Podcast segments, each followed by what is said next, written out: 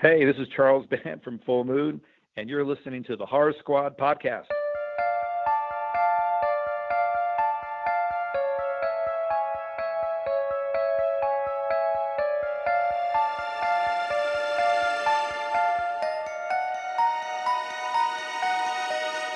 Hey everyone, welcome back to the Horror Squad podcast. Tonight we are featuring a tribute to the legendary director Stuart Gordon, who we teased last week We are going to do an episode on. He passed away recently. Um, stay tuned though, guys, because we have a huge guest for you guys, Mr. Full Moon Pictures himself, Mr. Charles Band. Uh, Steve and Joe did the interview this morning or this afternoon actually, and I mean just stay tuned and listen to it. He's got a lot of good information, really cool guest, so we can't wait for you guys to hear it. Once again, it's just me, uh, Joe, and Steve. Sam's at work, so we miss her. Um, coronavirus still going strong, but like we said last time, we're gonna skip talking about that because that's all that's in the news right now. What you guys doing? I'm sitting in my closet. Joe is banished to the closet because Sam's working right now. Exactly. She's doing a live stream too. So um, if I sound a little different tonight, that's because I'm recording to you from the closet. So hopefully the audio quality is all right in here. And he eventually will come out of the closet. Exactly. That, that one's too easy. I had to do that one. Yeah, it was it was a layup. You know, it was a layup. I threw it up there and you slam dunked it. I got it. Thank you. Alley oop. What's up with you, Steve? What you been doing lately? How you how you staying sane? Uh, just working a lot and uh, playing video games and watching a shit ton of movies. I don't think I've ever prepared more for a podcast than this one. Watched 12 Stuart Gordon projects in five days. So it was a good time. And I'm also watching a lot of TV. I watch Us, I watch Tiger King. I've started in Mindhunter. So keeping busy for sure. And uh, trying out some Space Invader IPA today as my beer of the week. So doing good. How's it taste? I haven't tried it yet. Oh, all right. We'll Yeah. we'll need an update for sure. Let's But hear yeah, that. Fir- I- let's hear that first sip real quick. Pop, pop that bad boy open. Let's see if it comes off. Ooh, oh, there we go. yeah. crisp. there you go. Little sippy. A little the- fruity, this one. Fruity. Oh, okay. A little bit, yeah. Nice. Very good. Yeah, I too um am super prepared for this episode. I I guess I didn't realize I've really only ever saw maybe like three Stuart Gordon movies. So yeah, I watched a ton myself, and I actually rewatched all the ones I did watch. So yeah, I'm excited to talk about uh, his film career. Very nice. Yeah, I only ended up watching two. One was a fresh watch, um, which we'll get to, and then I rewatched Dagon or Dagon, whatever you want to pronounce it again, because I hadn't seen that one in quite a while. So I'm good. So we getting right into it. Um, I get well. You want to do hor- We got no questions this week, so I guess we're, we'll do horror news, and then we can get into the Stuart Gordon. Sure. Alrighty. Uh, yeah. So no questions this week.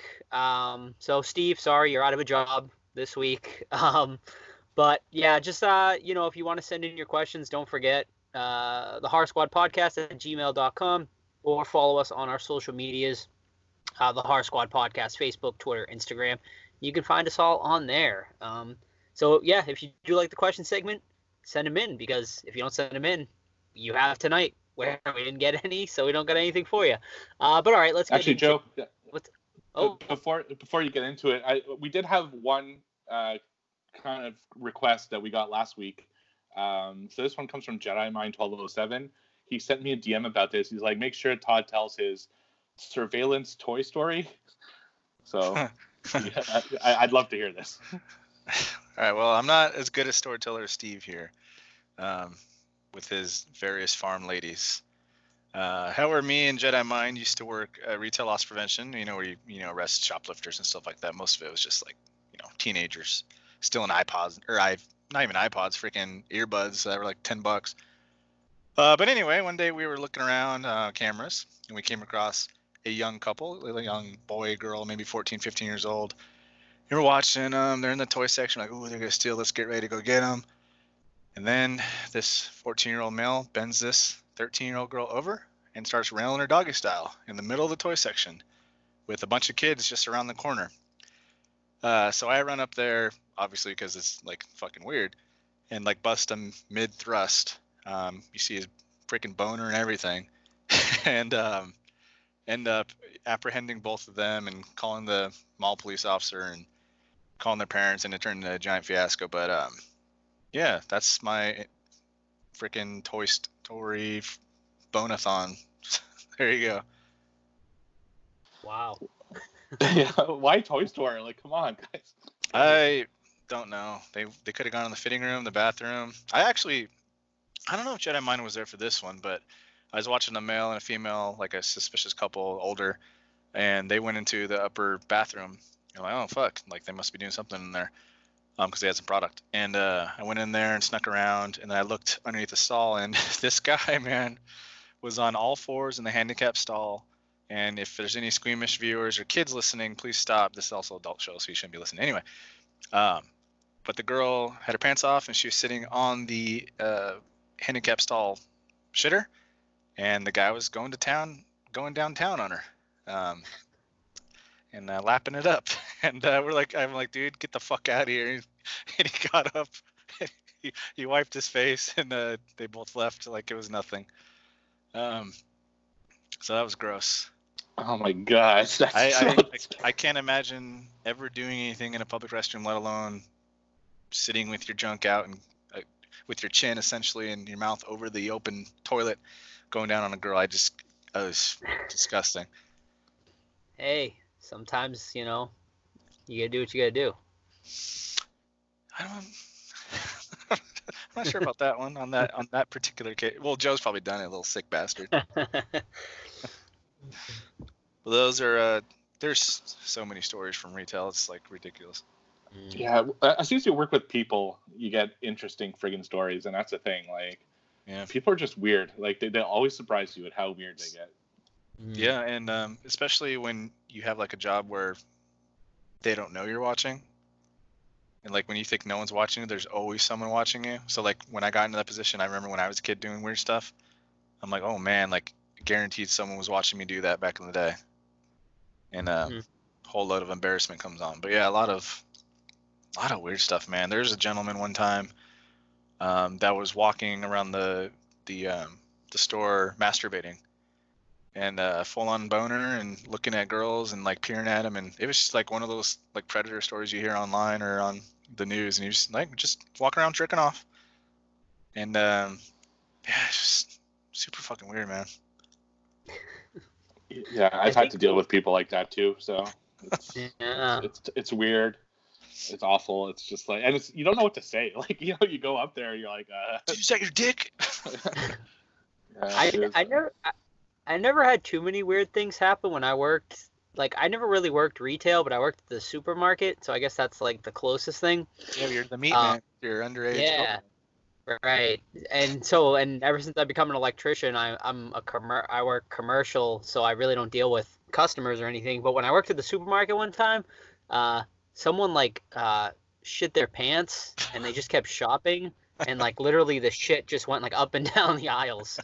And so. And I'll never forget that. And it was just it, they they were asked like everyone in the store to clean it, and everyone refused. So then like the manager had to clean it. That's funny that you mentioned that because uh, me and Jedi Mind one time were forced to clean, and we swear to this day that somehow Bigfoot snuck into the Moreno Valley Mall and took a shit in one of our men's stalls because you, you can all picture a toilet. This turd was all the way in the actual hole that flushes it, and so big that it came to the rim of the toilet and it was protruding out like a freaking Uh-uh. Subway 12 inch. It- We're like, and we just like stared in awe how this thing would have come out of someone's butt. Like it would have torn them apart. and it, so we'd still like just text like, "Hey, remember Bigfoot?" And man, Oh, Wow. it's uh, really yeah. gone off the rails here. All right, any other horror Yeah. news? Um, one actually, I had one more thing. Uh, horror fan Ryan over on Twitter, um, said he wanted you to know, Todd. He didn't realize you lived in Kentucky because he lives uh about two hours from Cincinnati. So oh, really? yeah, so maybe you guys could uh, do a little meetup sometime or something. Rise Horror Corner. I mean, we talk on Instagram, man. As soon as you hear this, send me a message. I'm uh, like 25, 30 minutes out of Cincinnati. Hit me up. Yeah, awesome. Everyone thinks because you're a zombie, you don't know good coffee. Well, they're wrong. There's only one brew that gets my seal of approval. Deadly Grounds coffee is my guilty pleasure. The aroma is so intoxicating. It brings all of my neighbors out of the woodwork. Deadly Grounds coffee. Coffee to die for and zombie approved. It's good to get a little deadly.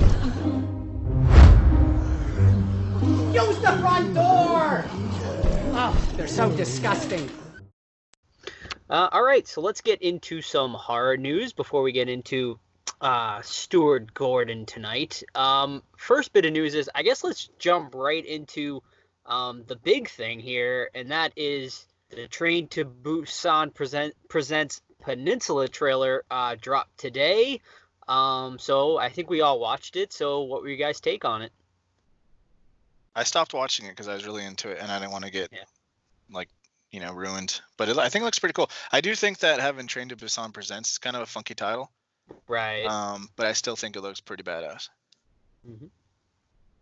Yeah, it, it looked freaking good. Just like balls to the wall action, crazy. Uh, you know, everything in there. Uh, the one thing is like to, when I see, I think Train to Busan, I think more of the like the father daughter story, like a smaller right. story within a big world. And I'm a little afraid that if they open up the world a little too big, it might lose like its charm from the first one. But it looks fucking awesome anyway, so can't wait. Yeah, totally agree with both of you guys. It looks like just like balls to the wall, action packed. Um, looks like a, it's going to be a really fun time. And I, but I, and I totally agree with you too, Steve. Um, at the same time, I, I hope that they at least have like a good story surrounding it because that's what made Train to Busan so good with the father daughter element. So uh, hopefully they do that. It's not just like all action because obviously like all action's great and all, but I mean the story's important too there. So hopefully uh, they do something with that. Yeah, it kind of looks like the spiritual successor to the Dawn of the Dead remake. Mm-hmm. So like Yeah, I always wanted them to do that, and they never did. Yeah, I I actually got some Land of the Dead vibes too while watching um the trailer a little bit with like the post-apocalyptic like city. Yeah, Dead Reckoning running And the That'd cool. Yeah. Truck and everything. Yeah, exactly. Uh, Underrated movie. or- yeah. So um, I'm not sure when. Actually, I'm not sure when that's getting released, and I don't know if that's gonna get. I doubt it's gonna get a theater release, obviously in America, but I'm sure it will be coming to VOD sometime this year. I saw the the posters in my theater before everything shut down. So, I mean, who knows if it will get released this year at all? Okay. All right. Well, well, we'll keep you updated on here. Um, all right. Next bit of news is um, we got a re-release date for A Quiet Place Part Two. Um, as long as you know everything goes back to normal here within the next, you know, few months, uh, they are planning to release it on September 4th, which is also Labor Day weekend. So hopefully, fingers crossed, we will get A Quiet Place 2 um, on Labor Day weekend. Uh, all right, next bit of news is uh, NOS4A2. Did you guys enjoy that season one? Season one? I didn't, don't think I Didn't watched watch any. it. Uh, No. I, I, I did. I uh, it was like not great, not bad. It was like kind of a middle show for me. Yeah, I overall I, I liked it. I thought it started um, kind of slow, but then it kind of picked up towards the end. Um, well, um, AMC announced today that um, NOS4A2 will be returning for its second season this coming June. Um, it will premiere on Monday, June 1st at 10 p.m.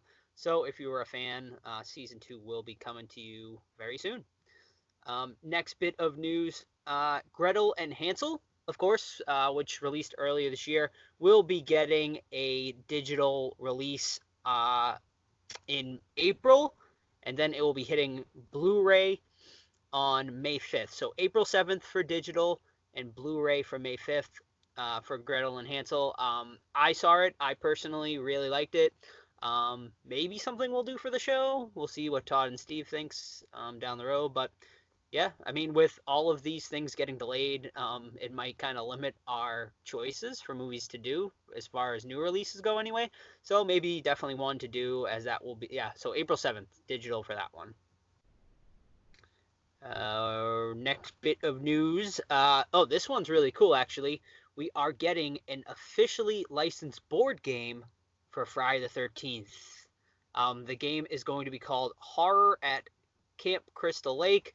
Um, in this anxiety driven pressure luck horror game, players take on the roles of cliche camp counselors like the stereotypical nerd, the partier, the nice guy, the final girl, the diva, and the jock, as they must rely on chance and strategy to survive five nights being terrorized by bloodthirsty Jason. Um, it is going to um, so a whole it's going to be a whole big game here. Uh, the retail price is going to be twenty nine ninety nine, and we'll be releasing.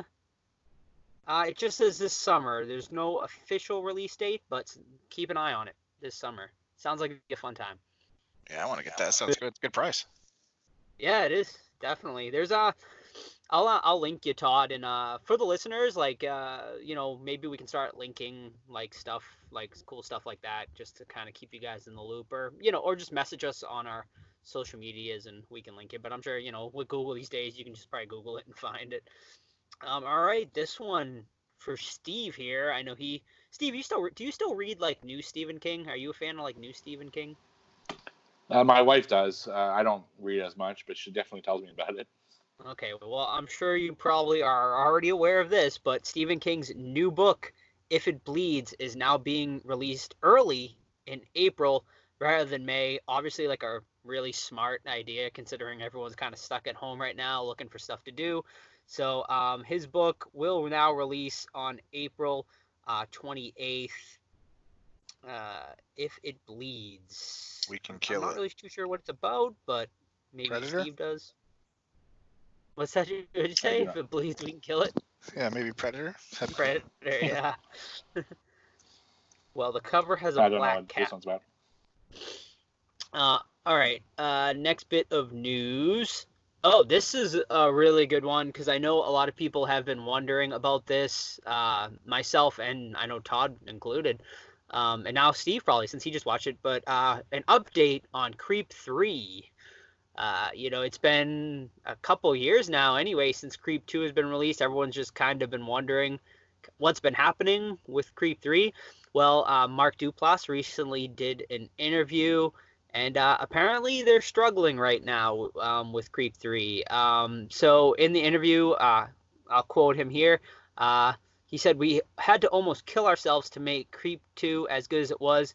I appreciate how many people liked it, but I do feel like it wasn't as good as it could have been if I'm being perfectly if I'm being perfectly honest. Um, he then went on to say, if we're going to make a third one, it it better be super inspired. We are trying and we are putting every effort into it, but we are not good enough yet to make it worthwhile. So we are struggling. Uh, he said we've written it twice, and neither of those stories are good enough. So, uh, I guess some bad, a little bit of bad news there, but uh, I mean, at least they're being honest, and I'm glad that they're not just kind of like forcing something out there and they're trying to do something creative with it. I thought he had a deal with Netflix though to make like three or four movies. Uh, he did, and but apparently, like, uh, he, I mean, he may. I don't know if there might not be like a set time to have Mm. to put him out or whatever. So it looks like he's just taking his time with Creep Three. Because they're not like anywhere near a big budget. So I'm wondering what the. I guess he's just not happy with the story, or he can't get the story made with the money. I'm not sure. Huh. Yeah, it just seems like they're just not clicking creatively right now with the writing process. So, yeah. So might be a little bit longer wait for Creep Three, but it. I mean, it does sound like they they definitely want to do it. So we will see soon. Um, in other big news, of course, um, Ghostbusters Afterlife has been pushed completely off the schedule this year. It is now planned to um, be released uh, next year, 2021. Uh, so that is a big bummer, obviously. Yeah, just let him do your thing, man. yeah, it's, it, you're right It- though. It, it's I, I think we're going to see this more and more with movies being pushed to 2021 because there's so much uncertainty and movies don't want to push it twice. So it's a bummer. I think we're going to get uh, this is going to happen a lot. Morbius did too. If people are interested, it's Mm. kind of a horror-ish uh, Marvel film. Uh, so yeah, it's Vampires. sucks. Yeah, All right. Hopefully they make it dark. yeah. Did you see the trailer? Uh, I did. Yeah. Yeah, it looks pretty dark. So we'll see, we'll see how it does. Uh, all right. Well, if you are looking for something to watch while you're stuck at home, they just announced Brahms, The Boy 2, is getting a premium VOD release um, this Friday, which is today, April 3rd. It is going to be uh, available for $9.99, so a little cheaper than the $20 price point that The Hunt and The Invisible Man just got, probably because The Boy 2's been out a little longer there. Um, but yeah, if you're looking for something to watch, there you go, nine ninety nine. Not a bad price for something that just came out into theaters last month. So, uh, yeah, I don't know. I don't think any of us have seen it yet, but uh, I'll watch maybe, it. Yeah, I mean, for ten dollars, maybe we can all watch it and review it or See something. think. Yeah. Ten dollars seems a little steep, personally. Yeah, I mean, I just think they're trying to recoup their money since they all had very limited. Theat- I feel like the boy was That out for at least out, a month though. though. Yeah. Yeah, that movie was out before um, Invisible Man, so it just didn't do well because it didn't do well. right. Nice try, Yeah. Boy Two. Well, I don't think people were really clamoring for a sequel. I mean, The Boy One was like mildly successful, but nothing like crazy. But it did have a good twist. I'll give it that. Uh, all right, a uh, couple more pieces of news here. Um, if you were fans of Netflix's series uh, V Wars or October Faction, which I didn't see either of them, I don't know about you guys, but um, they have officially been canceled after one season each. So Yep. Sorry for those of you who are fans of that show. And um oh, Creepshow 2 also has been halted on production unfortunately, so might not be getting released this October. Obviously, you know, to be expected a bunch of delays, guys, unfortunately right now. Um and also last bit of news, uh a rest in peace to um uh, if I can but not butcher this name, uh Christoph Penderecki. Um, he was a legendary composer who composed the scores for The Exorcist and The Shining. Uh, he was 86 years old, so he lived a long life, um, but rest in peace to him. Obviously, composed some pretty iconic works. And that's it for horror news. I also have a rest in peace. Um, Mark Blum, who was in uh, You season one and two, um, plays the older gentleman when Joe's little, and he like locks him in the the fucking book closet. You guys remember him? Yeah, yeah, I do. And that's a bummer. Yeah. Well, anyway, he he pops up every now and then in the show. He died of the coronavirus actually, so he's out. So rest in peace. Bummer. Yeah. All right, way to bring it down. uh, Stuart Gordon. Yes. Yes. Every journey begins in the mind. A flight of imagination. A vision of what might lie across the universe. Stuart Gordon, the director of Fortress, The Pit and the Pendulum, and Reanimator, and a master of modern horror. They say the castle is haunted. Maria is like an angel. Satan was an angel. You'll never get credit for my discovery. Who's going to believe a talking head? Get a job in a sideshow. There was a madman in there, but my family is in danger. Giorgio Dorsino, he was never buried. She kept him alive. He's here somewhere in the castle. I am the ants, you fuckers! Do you hear me? And you're all dead. We are children of Dagon. It is your destiny. Will forget your world and your friends? There will be no time. No today, no yesterday. Only the forever. And forever. And forever without end. Humans are such easy prey. All right, so we're just gonna run through his filmography, guys, from uh, his earliest works to his uh, most recent. And there's one called Bleacher Bums. I don't think any of you guys watched it, right? 1979 TV movie.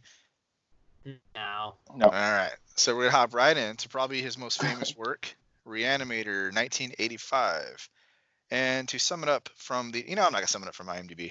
Uh, so basically, there's a doctor, uh, Herbert West, who's played by Mr. Crazy Ass Jeffrey Combs, and he's trying to bring things back to death or back to life based on H.P. Lovecraft's uh, short story of the same name, which I've read. Have you guys read that before? No. No. It's nothing like this. Um, basically, it's like a, it's very short, and they like with I think with all of HP's stories, like they pull like very loose stuff from them, make movies out of them. Um, so the movie I think is a lot better. But uh, Herbert West trying to bring stuff back to life, and he has an apprentice, and naturally shit goes awry, and is that the way you pronounce that word? I don't know. Things go crazy, and uh, zombies come back to life, start killing things. So, I mean, what do you guys think about this? Pretty iconic. Not a lot to say about it besides, you know, I really enjoy it. Uh, yeah. Yeah. I mean, I I loved this movie. Uh, it's. I mean, I watched the first time I ever saw this was probably in high school.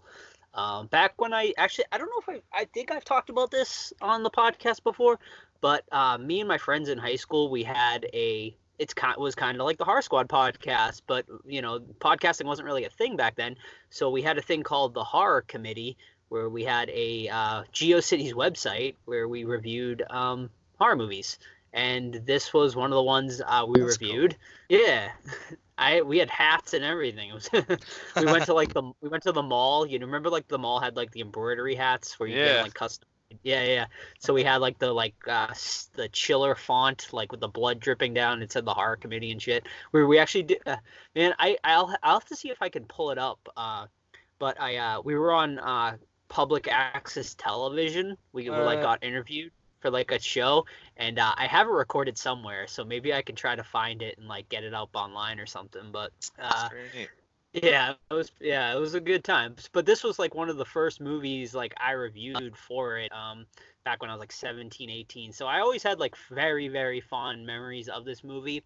But I honestly hadn't watched it for probably 10 plus years um before this obviously this week and rewatching it and it still holds up really well. Um it's still just such a great fun movie. Um I will say this right now, I think this is probably Stuart Gordon's best movie um, based on everything else I've seen. Um, not to say everything else he did was bad or anything like that, because definitely not. I mean, there's still a lot of gr- great movies we're going to talk about to come, but um, I just think his first movie was definitely his best movie. Um, I don't know if it was just the source material or what. I mean, it's just like a great, fun story, and you know, there's good bits of comedy in there. There's good practical effects, good gore, just great everything, and you know Jeffrey Combs at the lead is great, and even um, what's is it Bruce Abbott? Is that um yep. is co-guy? Yeah, I mean he's great in it as well. And then um, if there's one all, other thing I've learned while doing this Stuart Gordon retrospective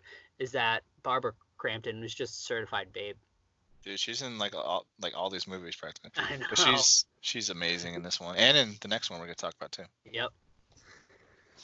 Yeah, no, I, I, I could, I agree with everything you guys said. Uh, one of, uh, like, well, yeah, probably my favorite Stuart Gordon movie. I'd say I'd only actually seen two Stuart Gordon movies before we did this. Uh, so, uh, but this one is definitely one of them. I remember watching it, you know, in college because it's one that would play often on cable here. But it wasn't until the last five years that I actually saw with all the gore and nudity because since it was the cable version, they cut all that shit out. So it's it's definitely awesome. Uh, adore it. Watch it again, even though I'd seen it multiple times and had just as much fun watching it this time as I have in the past. So uh, yeah, definitely a great movie and one that uh, yeah I, I fondly remember and one that I watch. I'd say every like three four years. Yeah, I just enjoy watching this one.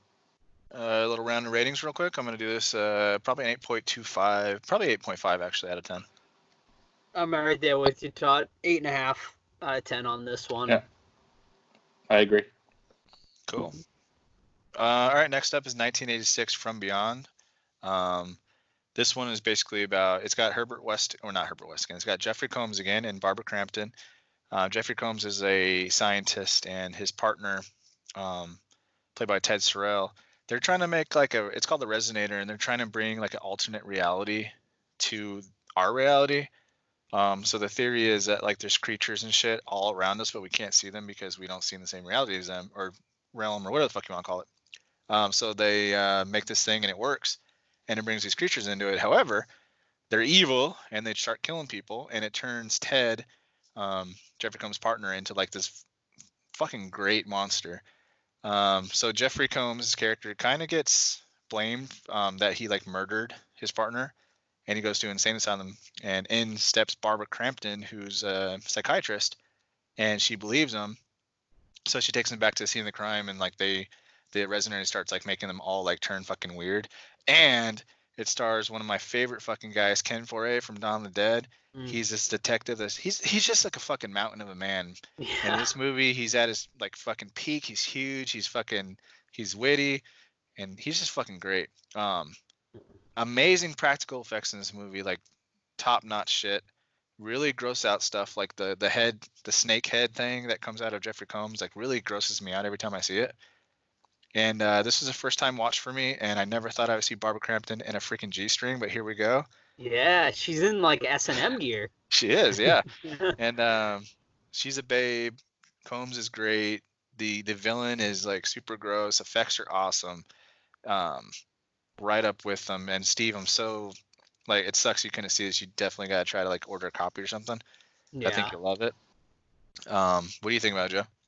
Yeah, I uh I really enjoyed this one too. Uh it had been a long time since I'd seen this one. Um but yeah, I mean this one still holds up pretty well as well. Um not as good as Reanimator. Some of the effects are like they those like computer effects Todd they like have Oh yeah, yeah, yeah. are, are pretty are pretty terrible, but the practical effects make up for it because like you Mhm. said that monster guy, um he just he's such an awesome looking uh villain in this and uh yeah, the thing that pops out of Combs's head is just it's so like gnarly looking and just really cool. Just yeah, great practical effects all around. And uh that thing in the basement, basically that is the Demogorgon. Like like that they Yeah. like stole that. They stole that uh like uh I feel like that was deliberate. Like like cuz you know how the uh Duffer brothers, I think is their names.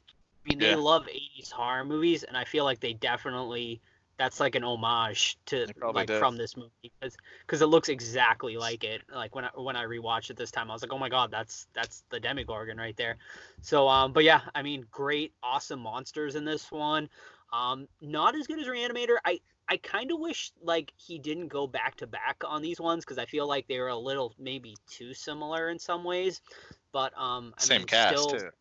Right, exactly. Um, but still like a really um fun uh movie and uh yeah, I mean not much else to say about it besides yeah, Ken Foree in his underwear running down the stairs oh, too there. about that. Yeah. See his huge package at one point too. So yeah, he doesn't fuck around, man. no. There's a reason And he Barbara survived Dawn of the Dead. I think Barbara Crampton gets naked in pretty much every movie she's in. I actually I was gonna mention this too. I think every Stuart Gordon movie has nudity in it. Like after doing this retrospective, every movie I watched there was at least one nude scene. he, deli- he delivers on boobs and blood. He really does. Um, yeah, you're right. I forgot about the computer gener. It's 1986 computer graphics. They probably looked amazing back then, but now they're pretty. It's like Jaws 3D level badness with that Yeah. stuff. But the rest of the movie, I think, makes up for it. So I think I would give this a solid eight out of ten. Yeah, I'm uh, I'm a little lower, but not too much. I'm giving this one a, a seven and a half. Cool. You gotta see it, Steve. All yeah, right. it really sucks. I, I looked everywhere to find this one and Dolls, the next one. Mm. Uh, they just were not available anywhere. I could order it online, but I wouldn't get it in time. So, but I will definitely check it out uh, once I can get films again, like on Blu-ray and DVD. Yeah. And uh, for all you American listeners out there, um, I don't know what I was going to say right there. no, it's uh oh no no uh From Beyond's on Amazon for three ninety nine or two ninety nine, so not that steep if you haven't seen it. It's definitely worth that price. Right. Yeah, and Um, actually, most of his movies are available for free, by the way. Like whether they're on uh, Tubi TV or uh, YouTube, or I mean, even Netflix and uh, Hulu and stuff like that. It, it, most of his movies are very accessible. Yep. All right. 1987's Dolls. A group of people stop by a mansion during a storm and discover two magical toy makers and their haunted collection of dolls. Uh, pretty self-explanatory. There's a bunch of different people that meet up in this mansion. You got like these punk rock girls that are super annoying. Uh, you got this family with a young child who the story centers around basically, and they like neglect them like crazy. But I guess it's the 80s. I guess it's allowed. Um, but yeah, and then these dolls and there's sinister shit at work, and uh, I'll leave it at that. Joe, what do you think? Uh, yeah. So this one was okay to me. I will say I think this was probably the weakest one I watched out of all of them. But honestly, that's more of a compliment than anything because I still really enjoyed this one. Um, I just feel like it kind of had an identity crisis. Like it was like half of a kids movie and then like half of a horror movie.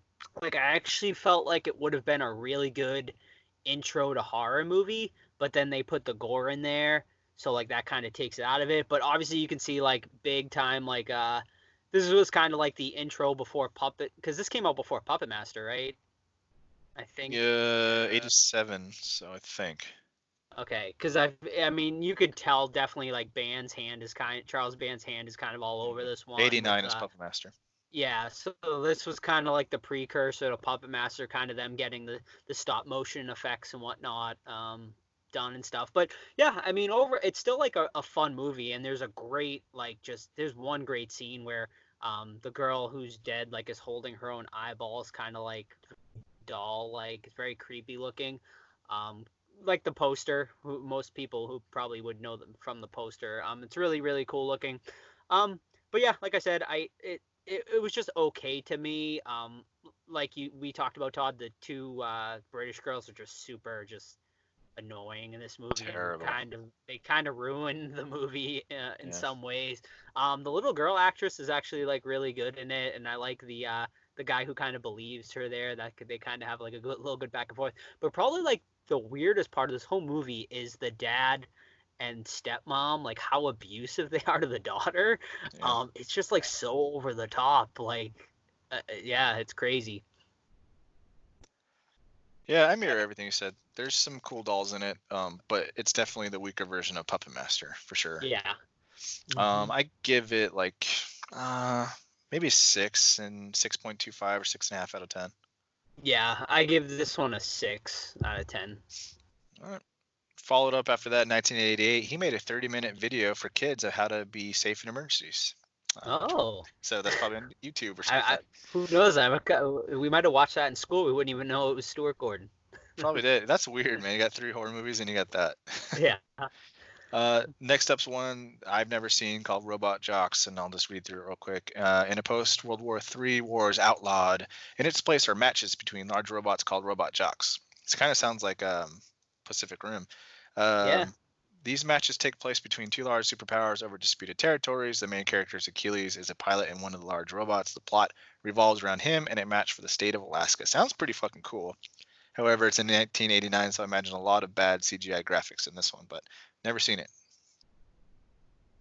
Same. I've never seen this one. I stuck for this retrospective. I tried to stick mainly to the horror stuff. Um, so I yeah I, I skipped over this one. All right. Um, Steve, did you skip this one too? Uh, this one I did, yeah. I Uh, did will anyone? say it has it has a 5.4 on IMDb.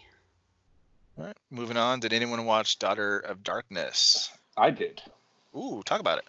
Yeah, so Daughter of Darkness is about a woman whose mother dies and she wants to see her estranged father. So she goes to Romania to find him. And then she gets caught up into all sorts of things because uh, there are vampires as she goes to Transylvania in Romania.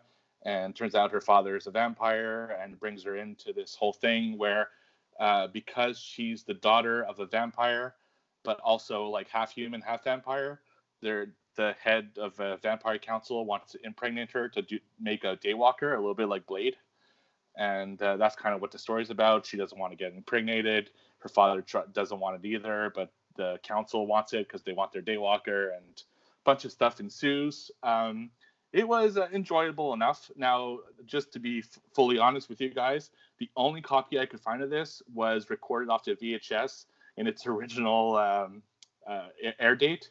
So it even had the like 1980s commercials attached to it. Awesome. Which, which That's was cool. which was awesome to be honest with you. But the problem is because they recorded it in um, in short form, the last 10 minutes didn't record, so I don't know how the movie ends. But the uh, hour and 30 minutes that I did see of it was pretty good. Uh, not something I necessarily seek out, but a decent TV movie from the early 90s. And it's got Anthony Perkins, right? Yeah, who plays the uh, the dad, the vampire. Nice. Yeah. I think Anthony Perkins is pretty good, man. He is. He is. Yeah. Yeah, he had a rough end there. Right. But, um, all right, moving on to 1991's The Pit and the Pendulum. Uh, this is a period piece in Spain back when the Spanish Inquisition was going around killing people just for, you know, claiming they're witches. You can look at them wrong and they're like, witch, and they'll fucking torture them until they say they're witches and then kill them. Um, I honestly would lean a little bit away from horror for this movie. Um, first time watch for me on this one, uh, starring Lance Henriksen, who plays like the main bad guy. He's just an asshole the whole time. Uh, I was surprised to see a guy from um, uh, Better Call Saul and what's his face in there, one of the Mexican dudes. Um, I'm sure you saw that though, Steve, right?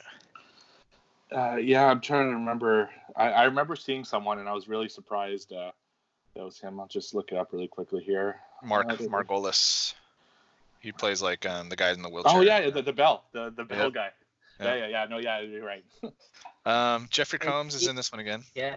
I was gonna say you get Jeffrey Combs in here too, and we actually you'll hear it in the interview, but they actually filmed this in the same castle that they filmed Castle Freak.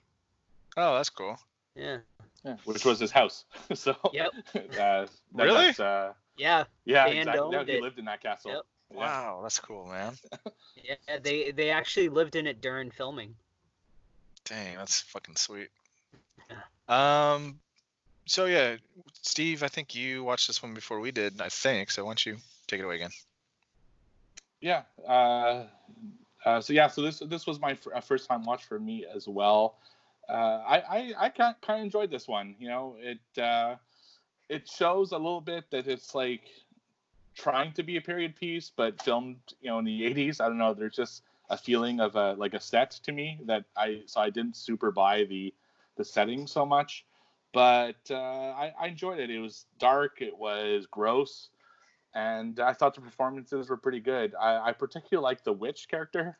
Uh, I don't know why, but I just thought that character was great. Happy And, Gilmore's uh, mom. Right? Yeah, yeah exactly. But she's o- Yeah. old. She's just old. yeah, that that woman. Um, and then Lance Henriksen as uh, like a priest who's obsessed with a girl. Uh, his he overperformed maybe a little bit in this. Oh uh, boy, film did he! but I, I, I just fucking love him, so I kind of looked over it. But uh, overall, I think it was a decent watch and one I'm happy that I got to see because of this uh, tribute show. Yeah, he was a wild little fucker in this one, and I read that he was kind of a dick on set. Like he took it very seriously, Oh wow. and him and uh, Stuart got in um, like numerous arguments over Stuart wanted to make it a little bit more comedic, and Lance going like, "No, we're doing we're doing this." So, Hmm. but um, yeah, what thoughts on it, Joe? Uh yeah, so I had never uh seen this one before, so uh this was a first time watch for me and I actually really liked it surprisingly. Um like reading like the uh synopsis and stuff, I was like, eh, I- like I was kind of like meh on it before I even watched it. But man, I don't know, I was like captivated like by it the whole time. I mean, I don't I kind of I like period pieces anyway. Um so I don't yeah, this one just kind of like hit me. Like I don't know if maybe I was just in the right mood when I watched it or whatever, but um, I really, really enjoyed it. I thought it was great, and uh, yeah, I mean, I thought, um, I know you guys are saying that Henriksen like overacted, and yeah, he did, but I don't know, it just like I felt like it worked like perfect for this uh, type of movie, and uh, yeah, I mean, I I enjoyed the hell out of it, honestly. So yeah. Uh, this probably would be one of my lowest rankings. I'm doing a, a solid like six. I'm going high. I I, I enjoy like I said, I really enjoyed this one. Um, it was actually one of my not my like top favorite, but it was one of the better my favorite ones I watched of um all of them. So I'm going seven and a half. Uh, I'm right there with Todd. It was a six for me as well. Ooh.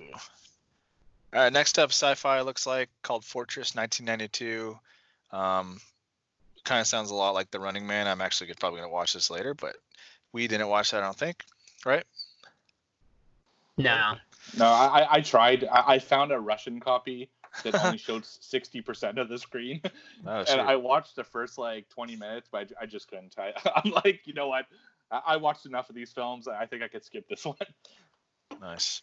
Yeah. All right, coming up to 1995. Looks like he took a three-year break here. Um, Castle Freak. Uh, this one also stars Jeffrey Combs, and we have Barbara Crampton in it once again.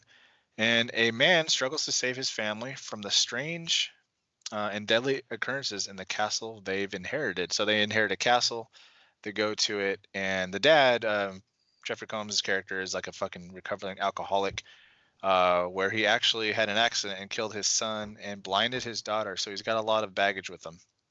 Um, his wife's like, you know, fucking kind of hates him but doesn't at the same time. Um, and then he gets back to his old ways. Meanwhile, they're hearing noises and shit constantly.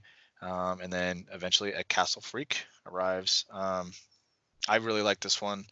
Uh, it's got some like cool effects in it. I really like the creature. Jeffrey Combs is good in it, like always, and um, I just really into it. What about you guys? I loved this one. Uh, this was probably my second favorite one, I would say, after uh, Reanimator.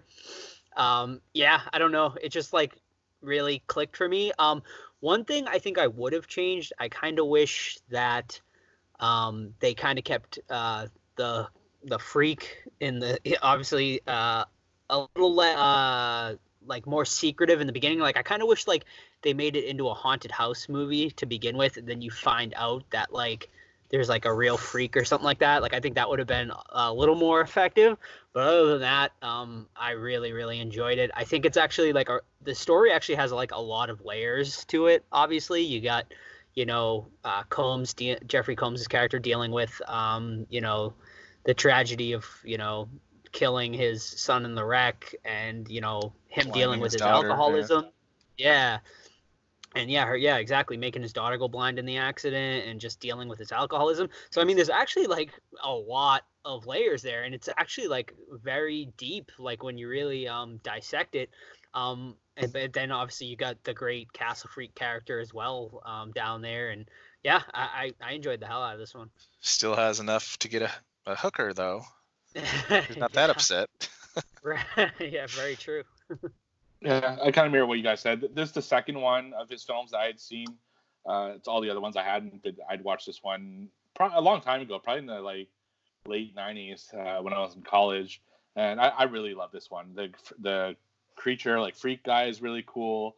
Uh, the setting, you know, with the castle, I really liked it in this, and the atmosphere and everything. I was hoping for more kills, though. I got to be honest. Uh, I thought there'd be just more uh, deaths, but the ones that there were were really gory and really cool. So I I, I really like this one.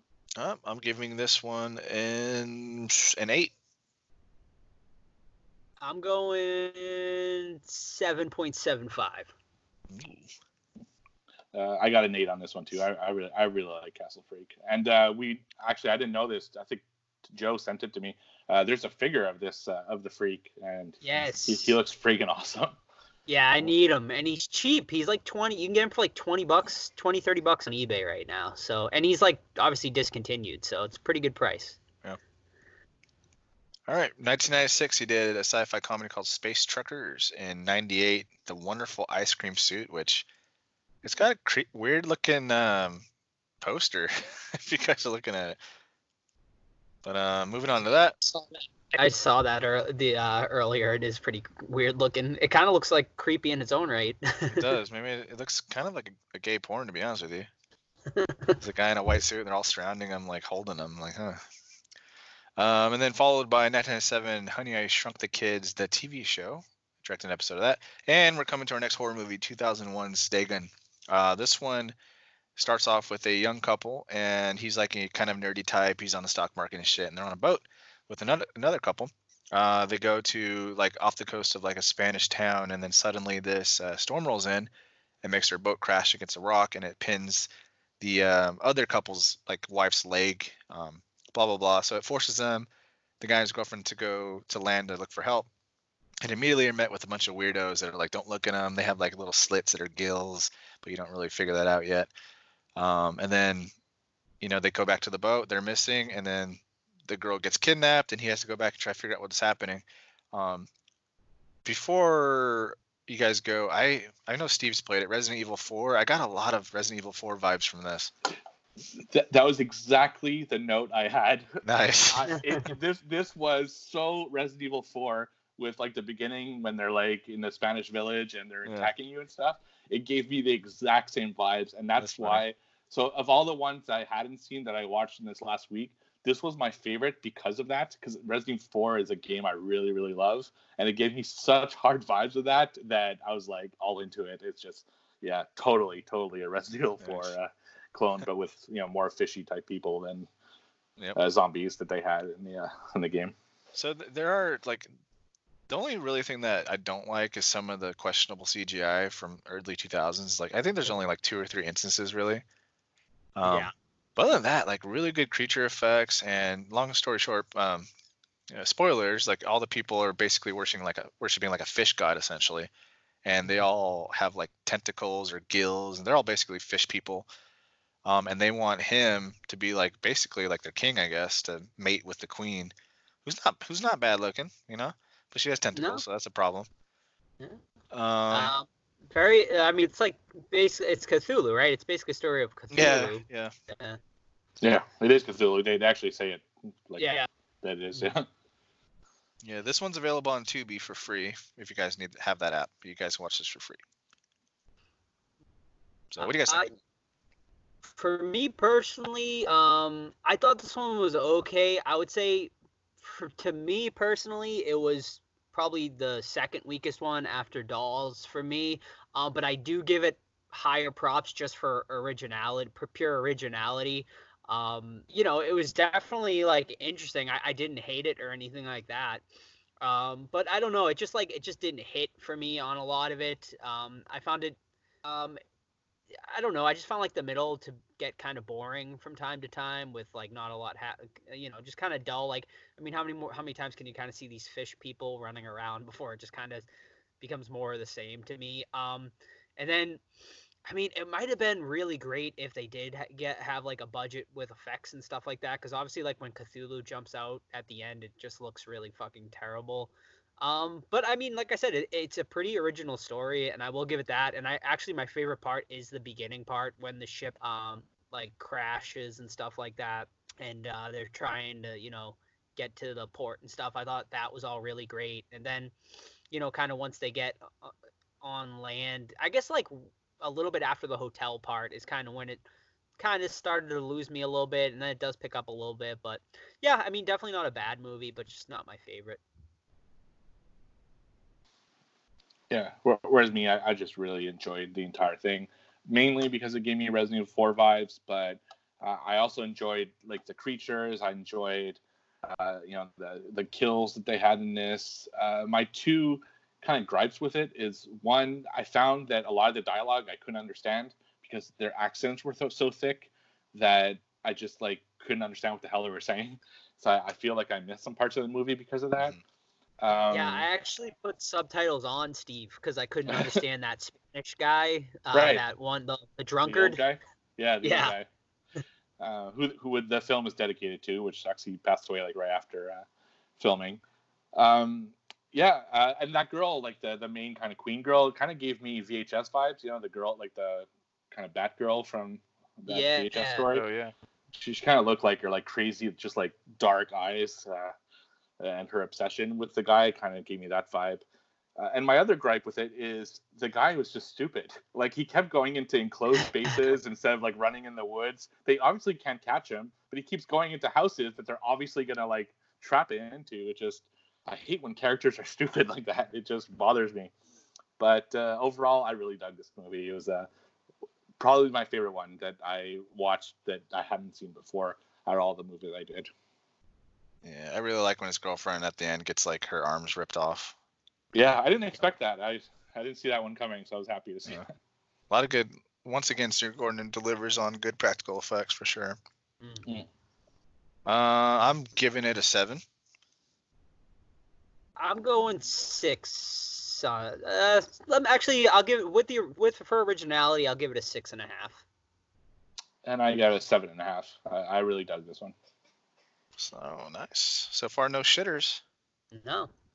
Uh, next one, 2003, not horror. It's more of a crime thing, uh, but called King of the Ants. And uh, basically, what this kid does is the mob hires him to kill like this. Uh, I believe he's like a accountant or something. Um, hires him to kill him, and he does. And but he kind of makes the mobsters mad, and they take him and they start torturing him. And it's you know it's it's very simple what they do to him, but it's also like very disturbing to me um, how they do it, especially a scene where he wraps his own head just to, like to get ready for a beating. Um, Yeah. What'd you What'd you guys think? Yeah, I actually got um like some martyrs vibes, Todd, like during that torture scene when he wraps the thing around his head there.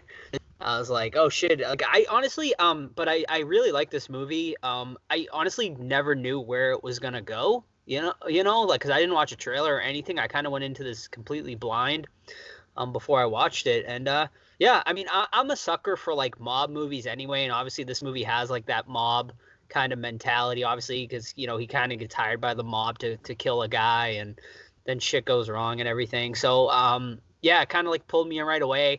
I mean, obviously it's like low budge, and uh, some of the acting is a little questionable and stuff, but uh, I mean, overall, I had a really fun time watching this one, and uh, it kind of always left me on the edge of my seat. And uh, yeah, I really dug it. And it had the chick from uh, Thinner in it as the the wife oh yeah, there. And- and Yeah. They have that one dude that's um, pro- predominant. In a lot. Uh, Cheers, that's the guy, Norm. Norm, yeah, Norm from Yeah, Cheers, yeah. yeah. who has a great it- decapitation scene there in this. Uh, but the the one thing I didn't understand, and I mean, it- you know, I guess I, I just kind of went with it anyway. But it's like, why was he like so obsessed with this guy's wife that like he goes back and like like lives with her and everything? Like it just he had like seen her once like out on the street and like so it just didn't make a ton of sense to me. But He just wanted it. yeah, I guess. It's got one of the Baldwins in it, and Daniel. Yeah, it does. Yep. And uh, the dude from Band of Brothers who uh, gets offed by the dude. Uh, Steve?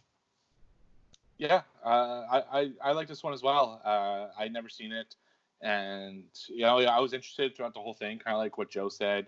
Um, I you know I like I was really invested in what was happening to the character and everything, even though I didn't really like him, and that was something I didn't like any of the characters in this. So I I didn't really care if any of them died. You know that that kind of uh, thing. Uh, I had the same question as Joe. I didn't understand why his obsession with the girl. It just didn't make sense. Uh, I also thought he was like the worst spy ever. Like he walking around and just like Yeah. sitting in front of houses, like in the middle of a residential neighborhood, and uh, I don't know. Uh, didn't really, you know, get me on that. But uh, overall, I thought it was an enjoyable film. All right, I'm gonna drop another seven on this one. Yeah, seven's good with me. Six and a half for me. All righty, moving on to Edmond, 2005. Who watched this one? Uh, I did. All right, take it away. So Edmond is uh, William H Macy is unhappy with his marriage and his job, and he just decides one night, "Fuck it, I'm not happy, so I'm leaving." So he leaves his wife, and then he starts going to get either laid or head or something.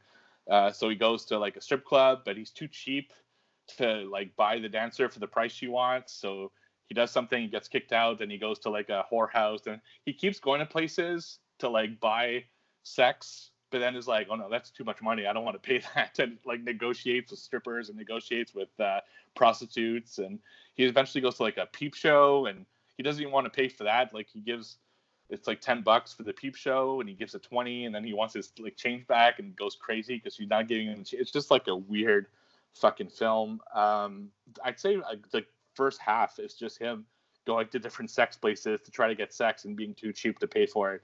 Uh, it picks up a little bit in the second half where he meets a girl at a at a bar, and they're the thing that brings them together is they're both super fucking racist, which is super weird.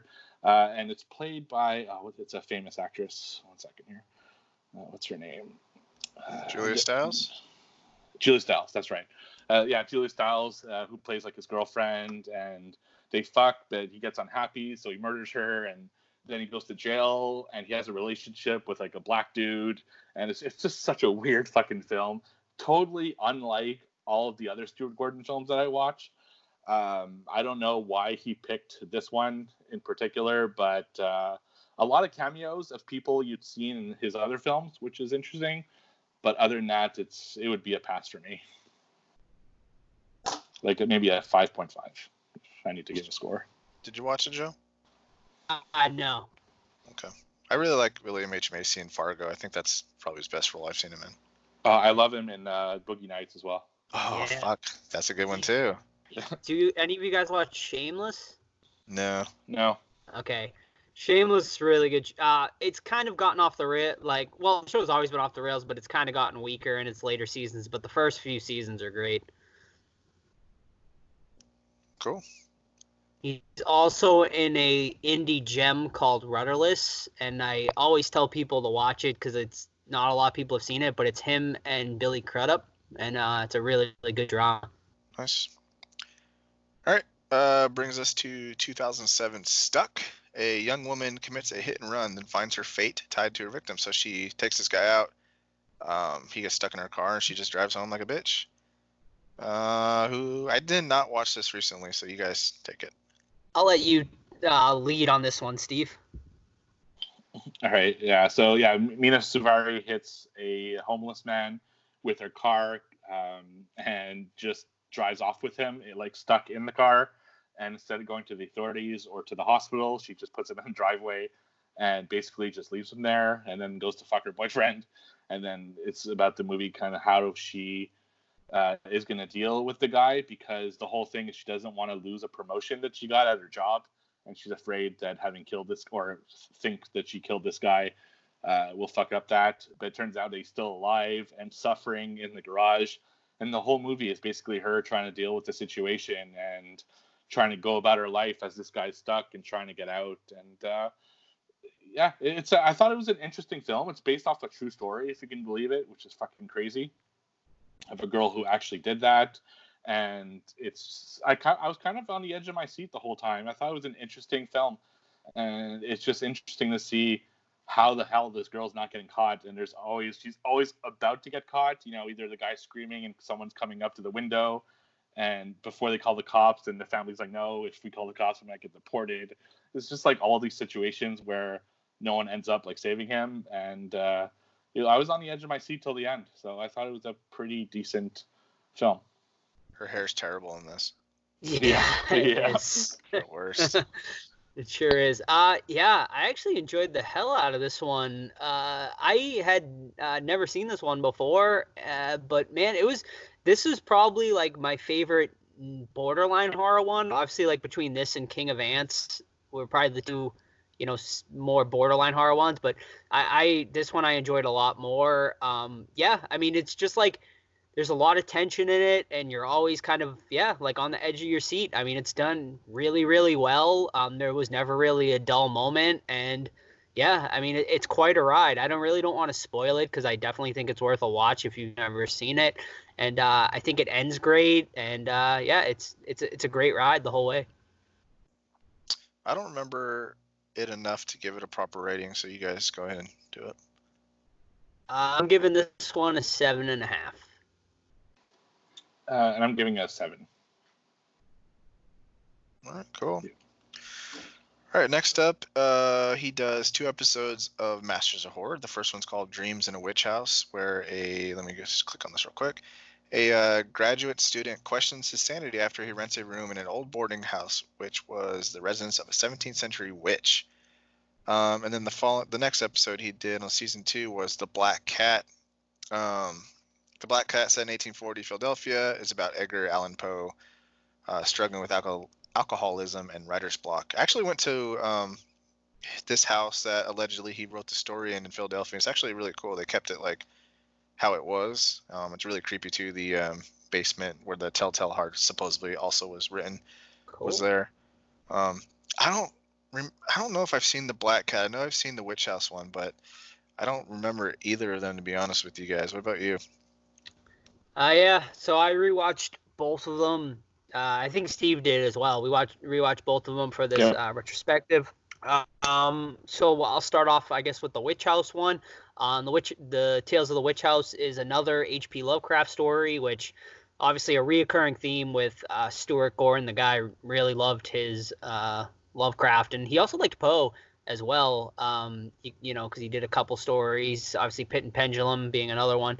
But uh, yeah, so with this first one, Tales of the Witch House, um, I liked this one. Um, I definitely had some issues with it, but I mean, it's a Masters of Horror episode, so I mean, it's not a movie, so you kind of gotta give it a little bit of leeway here and there. But the worst part of this entire episode, for me anyway, was the rat with like a human face, and I'm sure that's part of the Lovecraft story and lore or whatever, but it just comes off so stupid and cheesy in this one. Um, but other than that, I think the rest of the story is really great, and it gets really fucking dark too. Um, and yeah, I mean it's got witches in it, so obviously you know I'm I was into it. Um, so overall, I would recommend checking this one out. Yeah, it was a weird. You're right. The rat with the face is just super weird. Uh, really strange uh, thing. Uh, yeah, I, I kind of enjoyed it too. Uh, you know, I was kind of intrigued as where it was going to go. Uh, he has like he's babysitting his neighbor's baby, and then he like loses the baby, and then there's just the whole thing with his babysitting adventures. And I was intrigued enough to like get myself through the episode. Not something I, I think I'd ever watch again. You know, I didn't like it to that extent, but I think if people you know like shows like this, kind of anthology shows, uh, this would be an episode to check out at least once. Uh, you guys got any ratings? I can. Well, um, uh, well, I'll, I'll just talk about the Black Cat one quickly as well. Uh, so it's about Edgar Allan Poe having kind of a feud with his cat, uh, Pluto, and a bunch of stuff ensues as he's trying to find inspiration to write a new story. And uh, this one was interesting. It's probably my least favorite performance uh, as far as the um, how he was as Edgar Allan Poe, but uh, that's Jeffrey Combs I'm talking about. But overall, it was, it was like intriguing. It's just I didn't buy his performance, so the whole thing kind of just seemed weird to me. And uh, overall, I'd say pass on this one. Yeah, um, I I did like this one. Um, I would say out of the three television episodes he did, this one was probably the weakest one. Um, but it still wasn't bad. I mean, if you're a fan of Edgar Allan Poe's work, I would say absolutely check it out. If you're not a Poe fan, it's probably worth um, you know, it's probably worth a skip. But I mean, it's definitely not a bad story. Uh, and uh, as far as ratings on the Witch House one, I would probably go. I'm gonna. I'd give the Witch House one a seven. Um, and this is just kind of based on like I'm giving it a little more leeway just because it was a TV show, so obviously he didn't have like any budget at all probably on these and whatnot. Um, and then Black Cat, I think I'd I'd go six and a half on. And I'd go six for the house, the Dream House one, and the Black Cat probably five point five. Alrighty. Um, you know, I, I don't know about you guys, but I think Masters Horrors mostly miss than than hits in general. It's like, been so long. So like I'm re- trying to revisit them all right now. So far, I've only watched um the Black Cat one and uh and uh, oh and the Witch House and Cigarette Burns and Cigarette Burns has been by far the the best of the three. You, you said Sick Girl or no? Or did I? I have I I mean I have I've seen them all, but it's been so long I really don't remember like any of them. Yeah, Sick Girl's pretty good. Directed by Lucky McKee, and it's got one of the I forget what her name is, but Misty Mundae. Remember her? Yes. Um. Her, Je- for some reason, I always remember Jennifer. That was one, right? I think. Yeah, that was the one with the bag over her head and nice body. I yeah. Mhm. Um. Okay, that brings us to another TV show, Fear Itself, episode one, actually titled Eater. Um, nothing is as, nothing is as it seems when a rookie cop is assigned to watch over a serial killer known as the Eater. Um, stars a very young Elisabeth Moss um, from uh, Handmaid's Tale, Invisible Man, um, shit like that. And I love this episode. It's um, easily my favorite out of Fear Itself, although I haven't watched those in a long time either. Um, but this, this is really good. And I know you watched. Uh, I know you watched it, Steve. Did you watch it, Joe? I did. Cool. Take it. Uh, yeah, I really, I really enjoy this one too. I think this is probably the best out of the three, no doubt about it. Um, just a really, really uh, cool story, and once again, big points for originality on this one too. Um, it was something different, having kind of like the a Cajun serial killer who kind of uses voodoo um, to kind of like transfer through bodies and stuff like that. Uh, it's a really cool idea. Um, you know, once again, a very young Elisabeth Moss. I'm not sure how young she was in this, but I mean, the episode was like 13 years old, so I mean, she was probably in her, you know, mid to early 20s at this point. But um, yeah, great performance by everybody. Um, the uh, one of the other cops we also see in Stuck, which is another recurring theme with Stuart Gordon. The guy really likes to use, um, you know, the same uh, actors and stuff. Very, very Tarantino esque. He likes to stick with, uh, you know, who he knows and whatnot. Um, but I mean, hey, it works for him. And uh, yeah, this was this was a great one.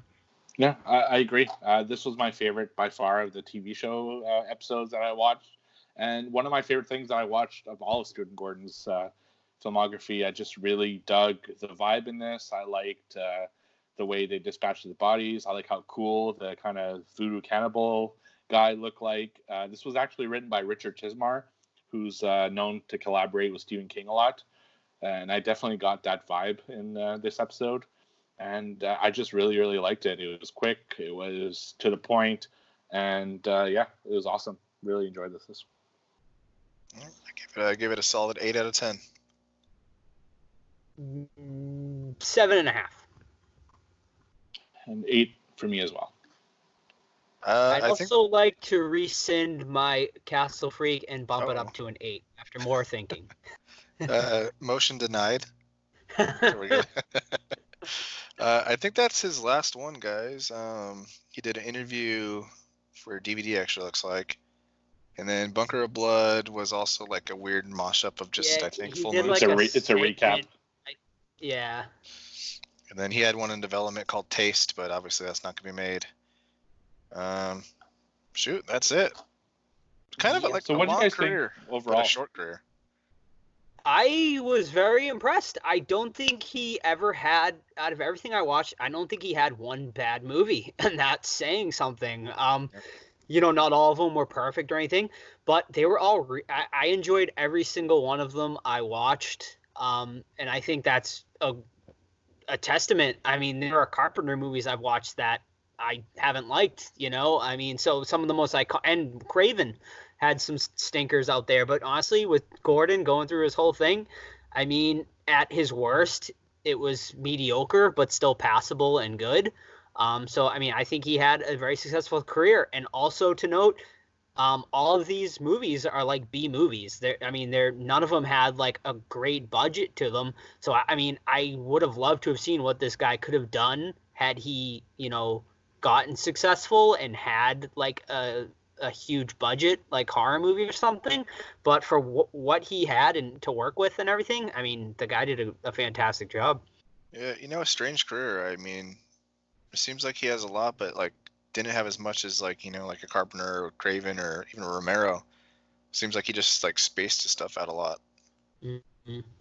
Did a lot of writing too for non-horror stuff. Right. Which did we even mention that? Like Honey, I Shrunk the Kids, right? No, I don't think we talked about it. Yeah. He wrote uh, both originals. Is that what he did? He wrote.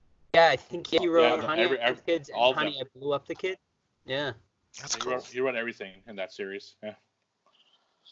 And did you guys notice, like, so having watched so many in a row, that he he does use a lot of the same kind of tropes over and over.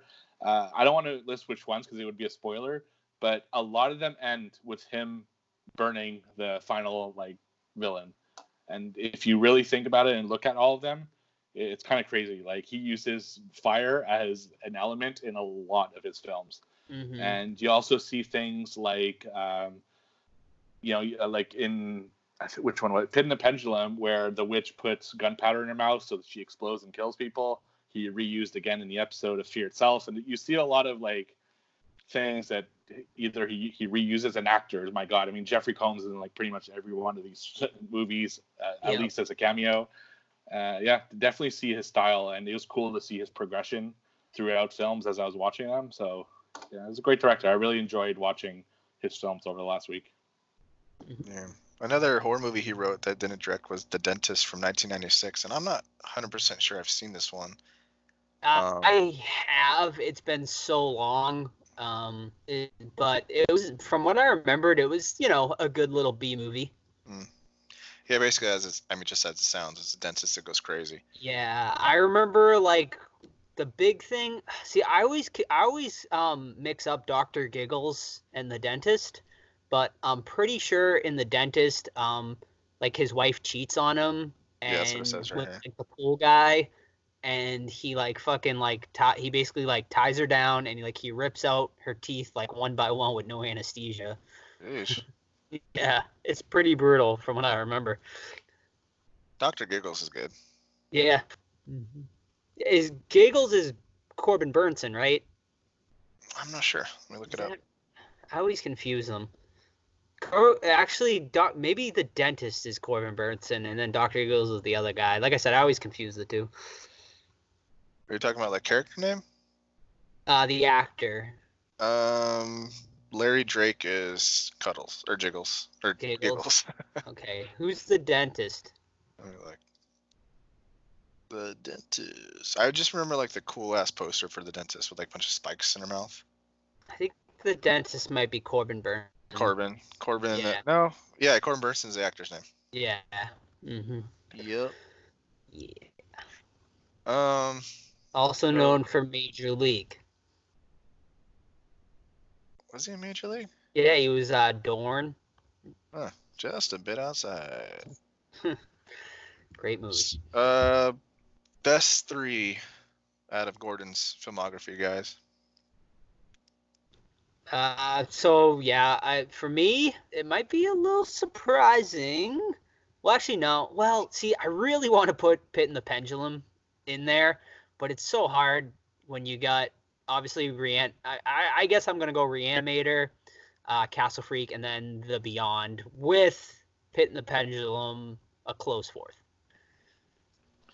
I'm doing Reanimator from Beyond, and then I'm throwing Castle Freak number three. With um, if I'm going it'd probably Fear itself. That episode.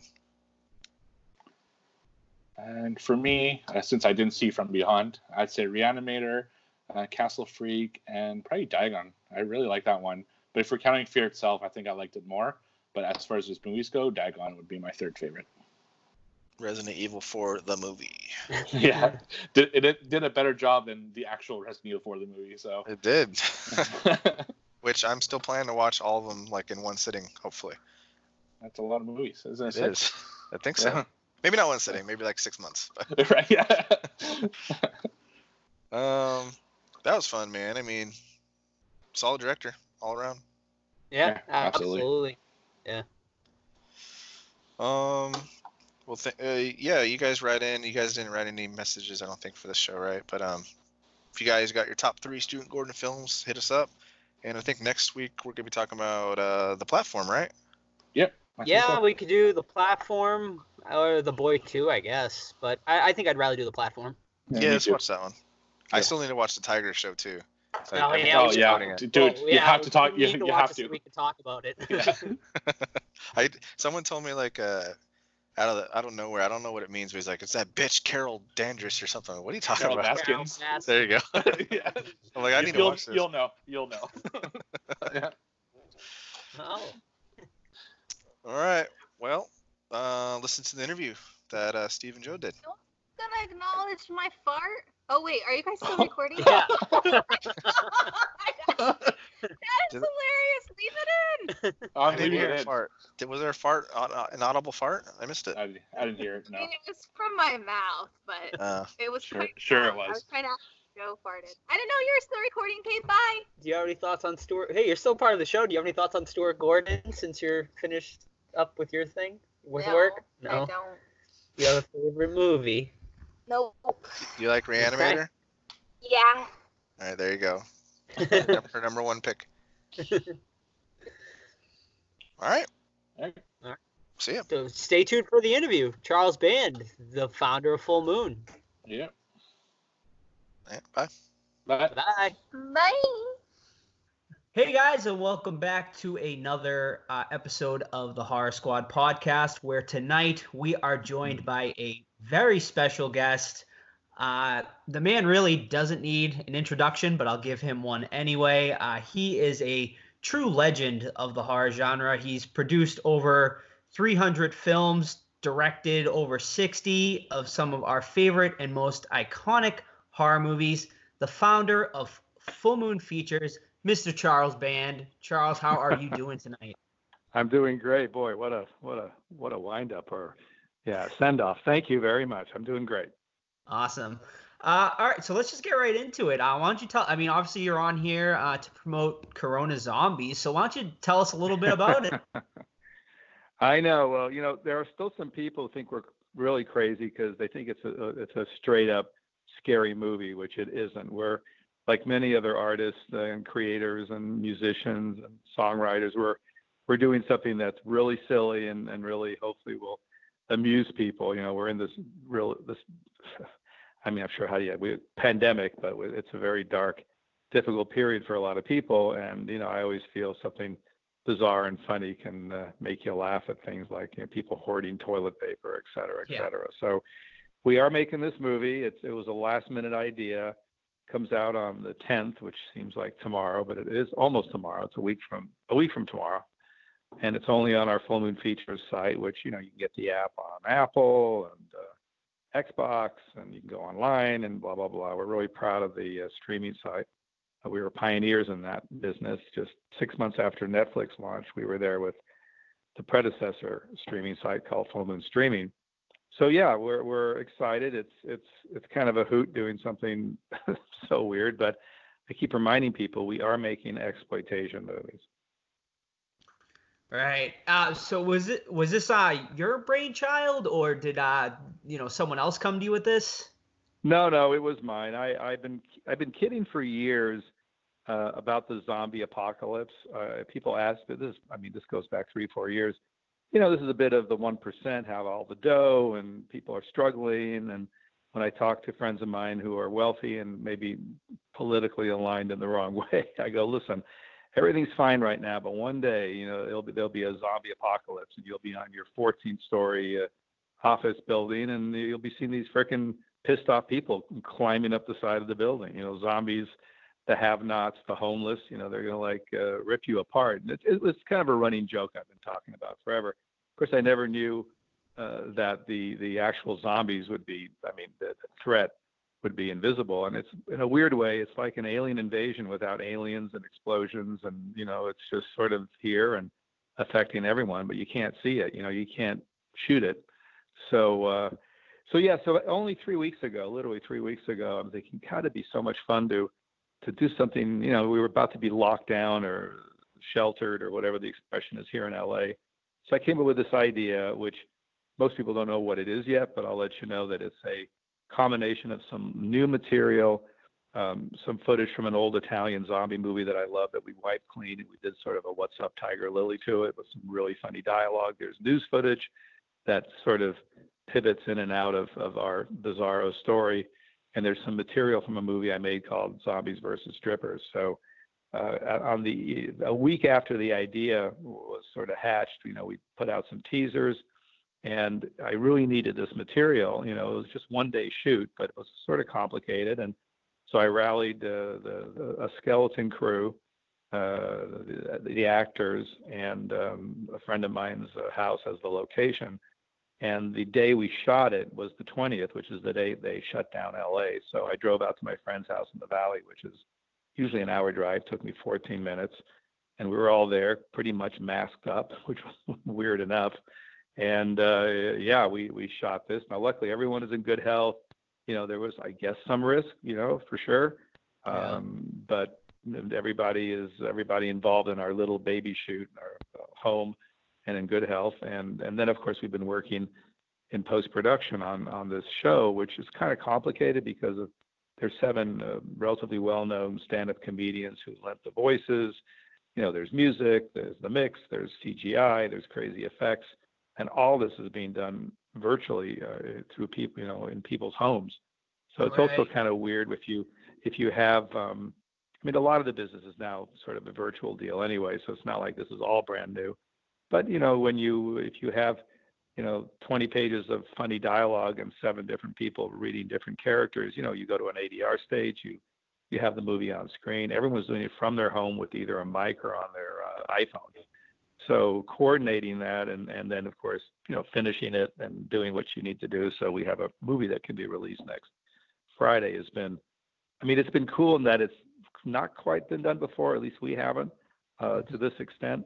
Um, and it keeps you really. I mean, we're busy in general just because we're doing all the crazy stuff we always do just from our homes.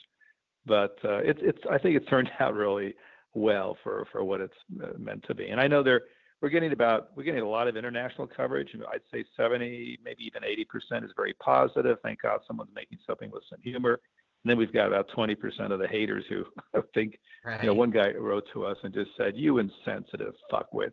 Well, we're gonna get, you know, we're gonna get those those people too. But I think, and quite a few of the comments, it, I get the impression reading them that people think we just went out and made a real gory zombie movie, which believe me, this isn't. Mm-hmm. Awesome. Uh, all right, so I want to take uh, take us back to the the kind of the beginning of uh, your career here, and I just wanted to know how how did right. you get started uh, in filmmaking, and was it always like a dream of yours? Well, I was fortunate to uh, literally grow up on a movie set. My dad made movies in Europe. We, I, I grew up in Rome. Uh, he took us there, myself and my younger brother, who's a composer and has done a lot of music for my movies he took us there when we were like little little little kids. I think I was four, my brother was two, and uh, I just remember being so unhappy that I was leaving my friends, and you know I was a little guy, but suddenly we're going to Italy, and um, but he promised it to be a one year deal, and it turned out to be um, 17 years. Came back when I was yeah. just about to turn 21. So, being lucky enough to grow up in Italy, Hollywood on the Tiber, and my dad made movies, you know, spaghetti westerns, uh, epics. I, I was briefly in front of the camera. Camera, I played the son of Steve Reeves in one of the Hercules movies. So I, I was, you know, I didn't like that at all. So I thought I want to be the guy behind the camera. I don't want to be like the actor. But I mm-hmm. grew up on these movie sets and and, and loved the craft. And I was uh, well trained by my dad. He had me do just about everything you could possibly do on a movie set and post production and editing, the whole shebang. But I had a particular love for sci fi, fantasy, and horror. And then we came back to the States. Uh, things were tough, tough for my dad. I invented a crazy um, business that you know, I've always been a super entrepreneur guy. So even before I was making movie, I was, I was doing really crazy stuff that made money. So I was kind of like I had money as a, as a, as a young guy which is good and bad, you know. But um, by the time we got back to the states, I invented this gift item business. Suddenly there was a ton of dough, and with that money, I was able to make my first movie. And then I just never stopped. So I've been making movies, and I I briefly worked uh, at a clothing store on Hollywood Boulevard. I'm completely colorblind, and I was selling ties to largely a black clientele. I mean, this is when the Boulevard was really run down. As a matter of fact, if you've seen Once Upon a Time in Hollywood, that's exactly the way the Boulevard was. He did a great job at bringing this into uh, into, into kind of what I, I saw as a as you know a young guy. And I, I worked briefly there, and then I had did this crazy business, and then next thing you know, I'm making movies, and it's just been nonstop. Yeah. Was uh so I got to ask was the the the castle in Castle Freak that was your actual uh castle right? It was filmed at was yeah, that you you jump you, you you, you, you jump cut like 20 odd years or whatever, however many years. Um, well, actually, not that many years, uh, eight, nine years. Uh, yeah, yeah. Uh, the 80s were amazing years because we were, I, I, had the first um, home video, direct to home video, direct to video company on earth, except for one exception, a guy named Andre Blay, who who licensed some movies from 20th Century Fox, and uh, he started a company called Mag Video, and so he and I were sort of neck and neck. I mean, I bought independent the rights to independent movies, and aside from releasing my own movies like Flesh Gordon and Groove Tube, and then you know, Halloween and I Spit on Your Grave and Texas Chainsaw Massacre. So I was in, I was making movies, but also in the video business, and then everything exploded around 1980 with movies I made that did really well. I sold a movie to um, Universal called Metal Storm I made a movie called Ghoulies and released it theatrically, yeah. and we were in that business. So yeah, the '80s were sort of um, uh, amazing years, and you know we had a lot more money than we have today, maybe ten times to make movies. Because I mean, they were still low budget movies by comparison, but they were, you know, it was a different world, and direct to video and video rental and all that morphed into you know DVDs, and then um, towards the end of the '80s the company I had, Empire, um, it was pretty much controlled by the bank that I was involved with, and you know, they made me an offer to sort of step away and retain some rights, and uh, it got really difficult to, to deal with kind of a partner that had really different ideas. So I thought, okay, I'm going to do it differently this time, and I started Full Moon, and made the first movie there was Puppet Master, and um, I made a deal with Paramount. They were our distributors for many years, and I mean, there's a thousand more steps between now and then, but uh, right, that's kind of how it all began. Yeah. Um, I mean, and Full Moon has continued to remain a, a strong force in horror and cult cinema. Uh, what do you attribute your success and longevity to? Uh, just sort of, I don't know. I've got blinders on. I, I think people who, I mean, I'm really lucky. I'm, you know, I don't know where this comes from, but I'm, I'm, you know, to me, I'm just, and I've had terrible downs too. I've had great periods and really bad periods. Of, of you know, with, I've had as a young kid, almost died a couple of times. That's a whole another story. So when you when you kind of in that position, uh, third world country, you you there's not much else that can happen to you that compares. You know, it's almost like, well, I've almost freaking died, and I saw people dying in front of me in a in a hospital ward in Yugoslavia. Well, what could be worse than that? So somehow I had this this sort of uh, you know no fear at all um, attitude, and and you know you have to have it in your blood. I think you know I, I had the entrepreneurial thing. Not sure where that came from. I mean my ability to make movies and love the craft came from my amazing father who I really miss. He was just a great, great guy and was sort of my right arm. I mean, he worked for me for like the last 20 odd years of his life. Um, he used to call it reverse nepotism, but you know, he was my dad, and so he was the veteran who, who you know, helped line produce a lot of movies, a lot of the Stuart Gordon movies like Robot Jox and From Beyond and Dolls and others. And later on, the David Allen movie, which we're still trying to get done, and we will have done probably by the end of the year, called The Primevals.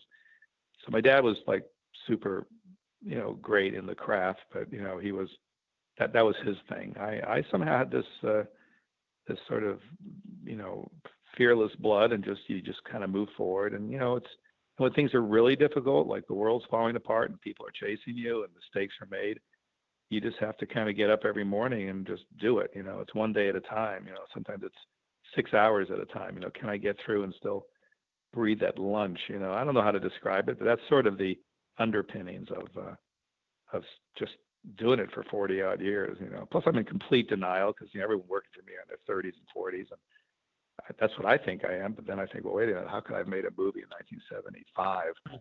And so you know, you kind of uh, just stay young at heart, and and and it's forward motion. You know, the minute you stop, slow down, sit down, look back, it's like, well, wait a minute, no, I can't do that. Mm-hmm. Uh, uh, Steve, yeah, Steve, jump on in. I know you got some questions too. Yeah, you, just mentioned uh, Stuart Gordon, who of course you worked with on great films like Reanimator, Castle yeah. Freak, yeah. Dolls, Pit and the Pendulum. We're actually doing a tribute show uh, as our next episode to Stuart Gordon. Can you tell us a few of your experiences with him, a couple stories of what it was like working with such a horror. Oh legend. man, there were there's so many because we did, you know, we started with Reanimator, which you know he and Brian Yuzna brought to Empire, and then we got very involved, my dad and I, and you know, all the way through uh, Castle Freak. But Stuart and I always remain good friends. The last time I saw him was uh, he and I, uh, my girlfriend and um, Stuart's wife Carolyn. We went out to dinner and um, you know he had been not in good shape for some time. He looked he was seemed pretty good. He was up in spirits, and but I know he had a lot of health issues. Um, and um, but it, it's I'd have to think of which movie and and and what the stories were. And you know Stuart was always, to his credit, bullheaded. I mean, when he wanted something, he really tried hard to get it. He if it was a no, because you know it, it all boils down to trying to make these movies, you know, within a certain budget. And I'm kind of a I'm not as good as Roger Corman. He just like, this is the budget. It's not, you're not going to get another dollar. I mean, if I felt the movie was going to be amazing, I would squeeze money out somewhere to give, you know, whether it was myself, if I was directing, and I'm pretty rough on myself, but, you know, if Stuart needed something and I felt it made a difference, yeah, we would, and every one of these movies went a little over budget. So there, the, a lot of this memories are Stuart just, you know, putting his foot down and needing this and wanting that. And, but we, you know, he's like, he was like a teddy, teddy bear, you know, he, he could have been a little tricky on set. And my close friend, also gone Mac Ahlberg, who shot most of these movies and many of mine.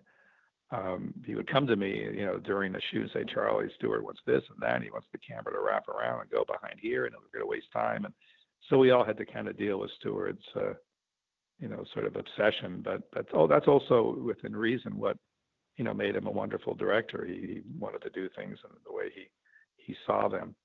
Um, but yeah, the back to the castle because that ties to a couple of movies that we made at the castle. Yeah, I was able to during those amazing years for very little money in 1985 purchase at auction this incredible castle that was about an hour outside of Rome. And um, uh, during difficult years, some years ago, that was the castle went away, so no more castle. But for a bunch of years, you know, I owned it. We we went there as a family. Stuart and his family came over, and we made two movies there I mean, it was a place where we literally had rooms where we lived in, and then we went upstairs, downstairs, or down to the whatever the the scene required to the set uh, of, you know, in, in the case of Stuart, A Pit and the Pendulum and Castle Freak, both movies shot at that castle. So they were just crazy stories, especially late at night. We are all tired, running around. Stuart was a bit of a prankster. We just we just had a, a, a good time, and it was magic to be able to sleep in this beautiful place, which I restored over many years, and literally be in the building where the movie was being shot. It was kind of kind of extra bizarre. But um, one story which which just just well, it's one of the ones that I remember the most. Uh, when we would go over to Stuart and Carolyn's house for dinner, dating back to the 80s, um, he used to have a, a Michelin Man uh, uh, he found it, you know, I don't know where. It's some gas station. It was a one of those sort of plastic with a light inside Michelin Man. Kind of looked like I'm not sure what else it looked like, but it was the Michelin Michelin Man guy. It was probably made in the 50s, and we loved it. Every time we got there, we take pictures or fool around with the Michelin Man, just because he was just a big, brightly lit, sort of just gaudy ornament. You know, when you walked into Stuart's house, and then once we went over, it was maybe some years later, and there was no Michelin Man. He was like the mascot of Stuart's Oh my God, what the fuck happened to the Michelin Man? And they were both very sad. They said, well, he just kind of fell apart. I, we don't know exactly what happened. Uh, he was old. He was brittle. Maybe he got nudged and he just fell into like a hundred pieces. I said, well, where the fuck is it? It's in the garage. So we went out to the garage, and sure enough, there's like you know a pile of chunks of the Michelin Man. And I said, Stuart, this is like you cannot lose a Michelin Man. So I I forget who did this. It was one of the effects guys who worked for me at the time, but I had all those pieces picked up, brought to our effects play. It took about a month and like a big jigsaw puzzle. We put the Michelin Man back together, and it went back to Stuart's home. That's awesome. yeah, um, I was also wondering. You've also been a writer, producer, director. Uh, which of those do you enjoy mo- more? Are they all equal? What was your original goal? Was it to be something like one of them or all of them? No, I, you know, when you're running, sometimes things are good and sometimes things are bad. I mean, yeah, I'd love to, uh, you know, every, with few exceptions, every project I've done are, you know, they're my ideas. It's my title. It's my sort of storyline. I worked on the art usually before anything happened because you need to have a handle to be able to sell these things, you know depending on the medium. But physically, there's no way I could have made that many movies and, and directed them all. So the fact that I directed whatever I've done, 60 odd movies, that's cool. Um, but I'm, I'm, uh, you know, something I totally gapped out. What was the, what was the question? Just which, oh. which one do you prefer doing? A writing, directing, oh yeah, yeah, yeah, yeah. Okay, or I'm mix sorry. of all of them? Yeah, I was about to tell. Uh, I went back to Stuart Gordon for a minute. I get it. I get it. No, uh, as far as favorite movies, you know, you whether you produce, create, and let someone else direct, or you direct yourself, they're kind of like your kids. You know, it's hard to say, well, uh, right. these all kind of weren't so great, but I love that one. And so I don't really have one. Honestly, there's four or five that I, I, I are my favorites in that I think the movies turned out well. Keeping in mind we make movies for very little money, and the experience of making the movie was you know, equally fun. You know, it's always good. I mean, for me, I always enjoy being on the set. I have not one bad memory at all of any movie I've ever directed of some chaos on the set because I kind of bring a certain amount of calm and and the crew I've worked with before and everyone's kind of family.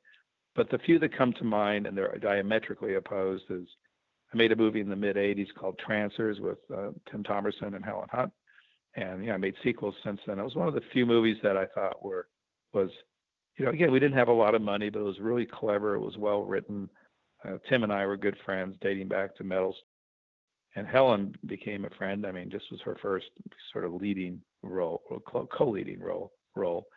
So not only am I proud of the movie because it plays, I think, really well, and it was clever the way we dealt with time travel, but it also um, uh, was so much fun on the set because Tim and I were very close, and he's just he the best you can ever imagine to work with. He was funny jokes, you know. He was a stand-up comedian before he did the acting thing, so he was just the perfect guy to hang out with on set. He was always making Helen and everyone laugh on set, and and then I made a sequel, which was even more uh, fun to, to, to be part of, which was Trancers 2, where he brought in this beautiful young girl, Megan Ward, who then went on to have quite a career. And so it was me, Tim, uh, Helen Hunt, and Megan, you know, in most of those scenes, also just having the best time ever on set. So Trancers is a memory of fun and, and a movie I'm proud of. And the other one, which is on the way other side of the fence, is a movie called Head of the Family, mm. which um, I think people who see that movie really dig it, and a lot of people, what are you talking about? What's Head of the Family? So that's one of my other favorite films because I think it represents sort of the type of the tone of the, the, the movie that I like to make. And when it comes to horror, you know, it's kind of dark humor. Uh, it's it's you know I've never really made a slasher movie, so there's not a lot of blood and guts. I mean, it's pretty twisted and weird, but there's a good sense of comedy and and I think really well written characters because you know, we don't have the budget to have endless special effects, which I don't think work anyway. Um, you know, you have to have something. In, in the best case, would be a more of a character-driven show with humor and horror and whatever your story, the story is you're telling wrapped around it. And Head of the Family has all that. It has just it's a kind of a grotesque, weird horror comedy, and I'm I'm I like that movie. We have actually a sequel plan once the world stops. You know, I don't know. Kind of goes back to semi-normal. You know, we we we want to, that's one of the movies that are lined up that we're shooting. I got the script. It's going to be a lot of fun. It's called Bride of the Head of the Family. So there's. I mean, there's many more. I mean, there's, you know, Castle Freak was, even though it was kind of a scary movie, um, that was fun to make because we shot it at the castle, and Stuart and I were all hanging out. That was cool. Barbara and Jeffrey, and um, I mean, I can just keep thinking of more movies. Metal Storm, even though it was a long time ago a weird movie I made called Laser Blast. Ghoulies was totally fun mm. to make. Um, you know, but I, I, would say the top two, not not so much favorite movies, but where the experience was memorable and the movies I think turned out really well are those first two are Trancers and Head of the Family. Yeah, one of, one of my personal favorites, and I think it's really underrated, is Tourist Trap. Oh, thank you. Sure, sure. That was 1978, man. Jesus, I bet you 80% of the people listening to this weren't even born in 78. Yeah. yeah, um, so that was a that was a good one. I mean, you know, yeah. Working with Chuck Connors was a trip. You know, he had already uh, he, I don't want to say he, he was at the end of his career. He was not an old man, but he had already done The Rifleman. I mean, he was a TV fixture for many years, and uh, you know, David Schmoeller and I made a number of movies together, and David did a good job and um, yeah, it's it's definitely uh, you know it's funny movies you make that are somewhat different and innovative 40 years ago or whatever it is 42 years ago because they're I don't want to say they're ripoffs, but there's so many movies that borrow themes and visuals that you know the jaded audience today that has seen absolutely everything. Uh, I think when they see this movie, they can get into sort of the kind of creepy, organic tone of the piece, and it works on that level but all the tricks you know that we had at the time were really effective. Um, today it's you know everything's CGI, so you know back then when, when when that room rattled and stuff flew across the room and all that creepy shit happened. I mean we had to build that and rig that and pull it on wires and you know there was no uh, that was a different era. But yeah, that movie still plays I think really well. Oh, definitely, yeah, absolutely.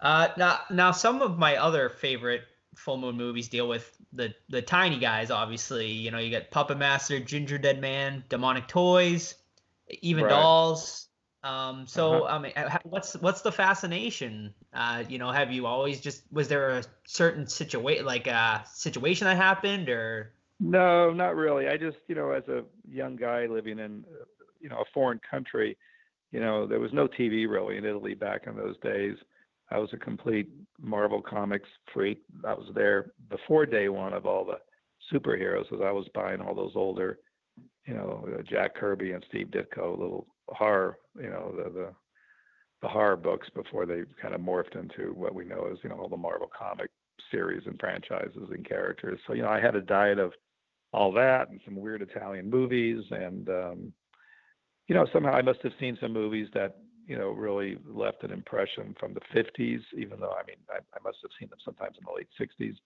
So, and then always in Italian. It was just weird to see a lot of classic movies in um, originally shot in English in Italian. So the first time I've I've seen most of the movies, you know, as a young guy, young kid, they were famous movies that we all know about, but in Italian. So eventually, when I got back to the states and I resaw them in their original language, that was kind of a trip. But I must have been fascinated with, you know, basically inanimate objects coming coming to life. Uh, you know, some of my favorite movies are the Ray Harryhausen films. So, you know, whether it's Jason and the Argonauts, uh, Argonauts, or um, any any of them really. Uh, but Jason comes to mind, and uh, Seventh Voyage of Sinbad for sure. You know, when Talos comes to life, it, that the inanimate objects you're not expecting to move just was it was great. And stop motion, of course, was a great uh, you know way to do that. So yeah, so yeah, I just kind of wanted to make these movies, and I kept. I mean, the first one. I mean, I made several in the early '80s, but the first real balls to the wall, lots of inanimate freaking dolls coming to life was Dolls. You know, the movie I made was Stuart and that's what I wanted to make for a long time. And that actually, I still think is, in terms of just volume of dolls and effects and stop motion and creepy shit, that was uh, that was a real good movie. And then, you know, after that, a few years later, I did Puppet Master, which we're about to release the 12th Puppet Master movie in a few months called Blade. Yep. And Demonic Toys and all these other ones, the ones you just mentioned. So yeah, I, I have an affinity for those little characters and creatures and they also are are sort of unique in that I, I think I know how to make those movies pretty well, and other people um, haven't. You know, so uh, they, and they're kind of timeless. You know, I don't think these are movies that. I mean, I've made movies that 30, 40 years ago that people are still watching and finding really entertaining. You know, uh, a lot of horror movies which I grew up with because I, I used to watch every single one. You know, you look at today, they're really dated. They're they're kind of like, oh man, that was Mm. kind of fun back in the 80s. But a lot of these other movies, and I think the a lot of the ones that I made with puppets, dolls, creatures, I I think stood the test of time, and that's also because I've been a big fan of, you know, organic shots, stop motion animation, no CGI. I'm so, so not into that CGI world. Um, so I think you know it's kind of rare now because it's so much cheaper and easier to do CGI tricks than build something on set or build something that has to be animated from beneath the floor of a set. That's a whole thing that you know most people don't do anymore. Yeah, and I think the fans really, uh, the, especially horror fans, they really appreciate, you know, the practical effects. And I mean, you, Yeah, you hear that, you know, all the time. So, I mean, yeah, I, I appreciate. I, I every time I watch a, a new horror movie and I see practical effects on it, I, I mean, I really appreciate it. And just yeah, the CGI just it just doesn't. It's not the same.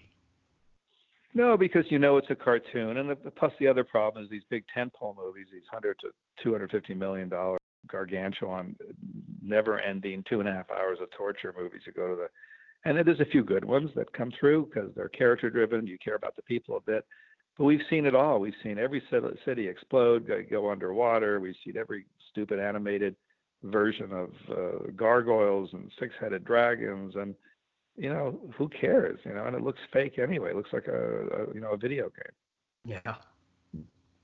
Anyway, Uh, but no, I'm you know we you, you keep bending with the times, and once we get out of a, the soup here and we can go back and shoot movies, we have a whole uh, lineup. But you know the, the the the main thing for me is you know whereas in the beginning of my career it was movie theaters and we were the B movie usually theaters across the country and drive-ins, and that morphed into VHS and video rental and DVD and rental, rental, rental. And for, you know, we built it up to, with Paramount and some years later by ourselves or on our own, we were the number one independent supplier to Blockbuster in Hollywood. So, you know, every month there'd be a full moon movie and we had tons of, you know, that, that's how fans, you know, discovered and found and kept up with our films. And that all died.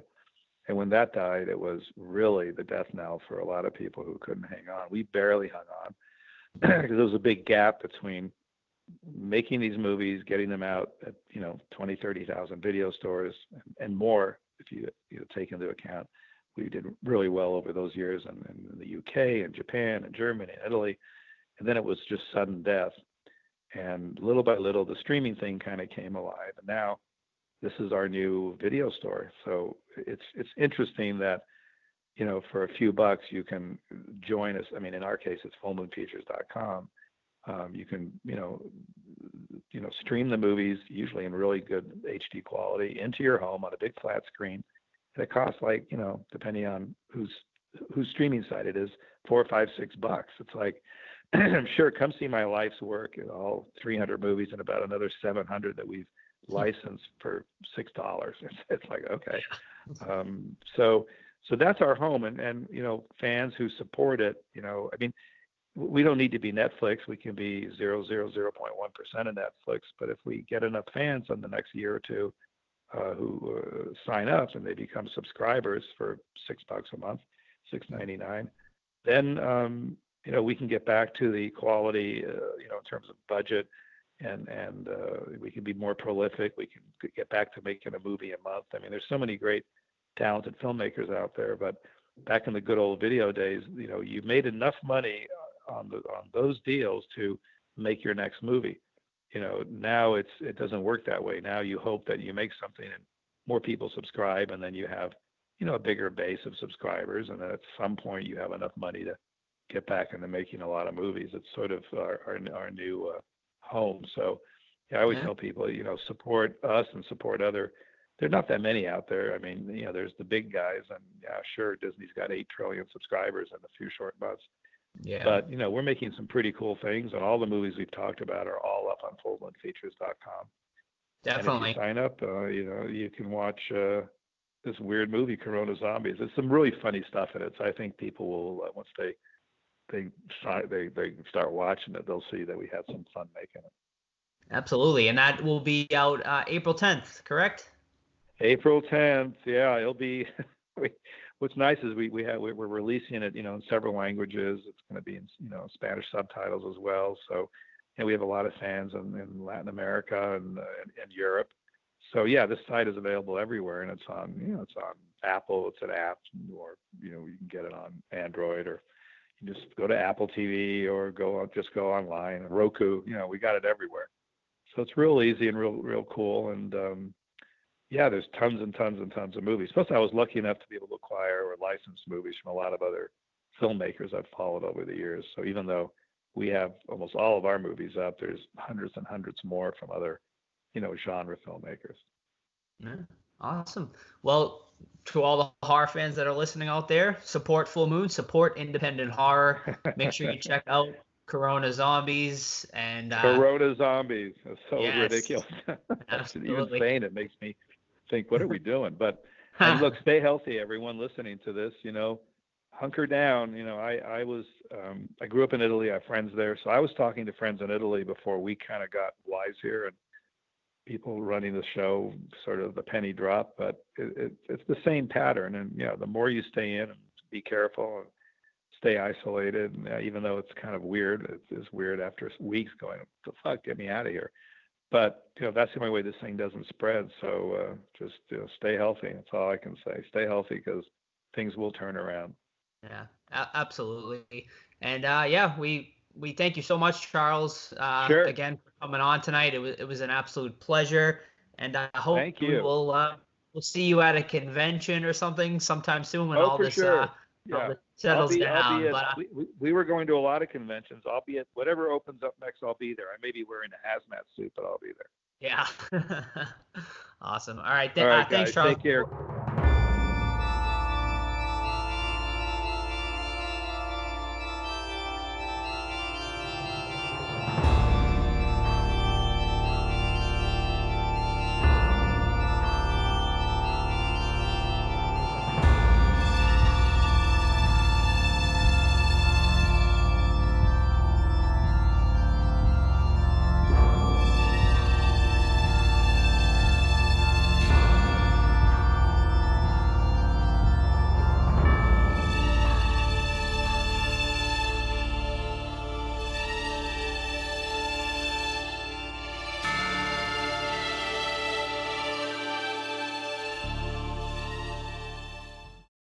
Think that's the, and I guess the thing that's the most scary is death, right? Yeah. And I guess that's what horror represents to us, really.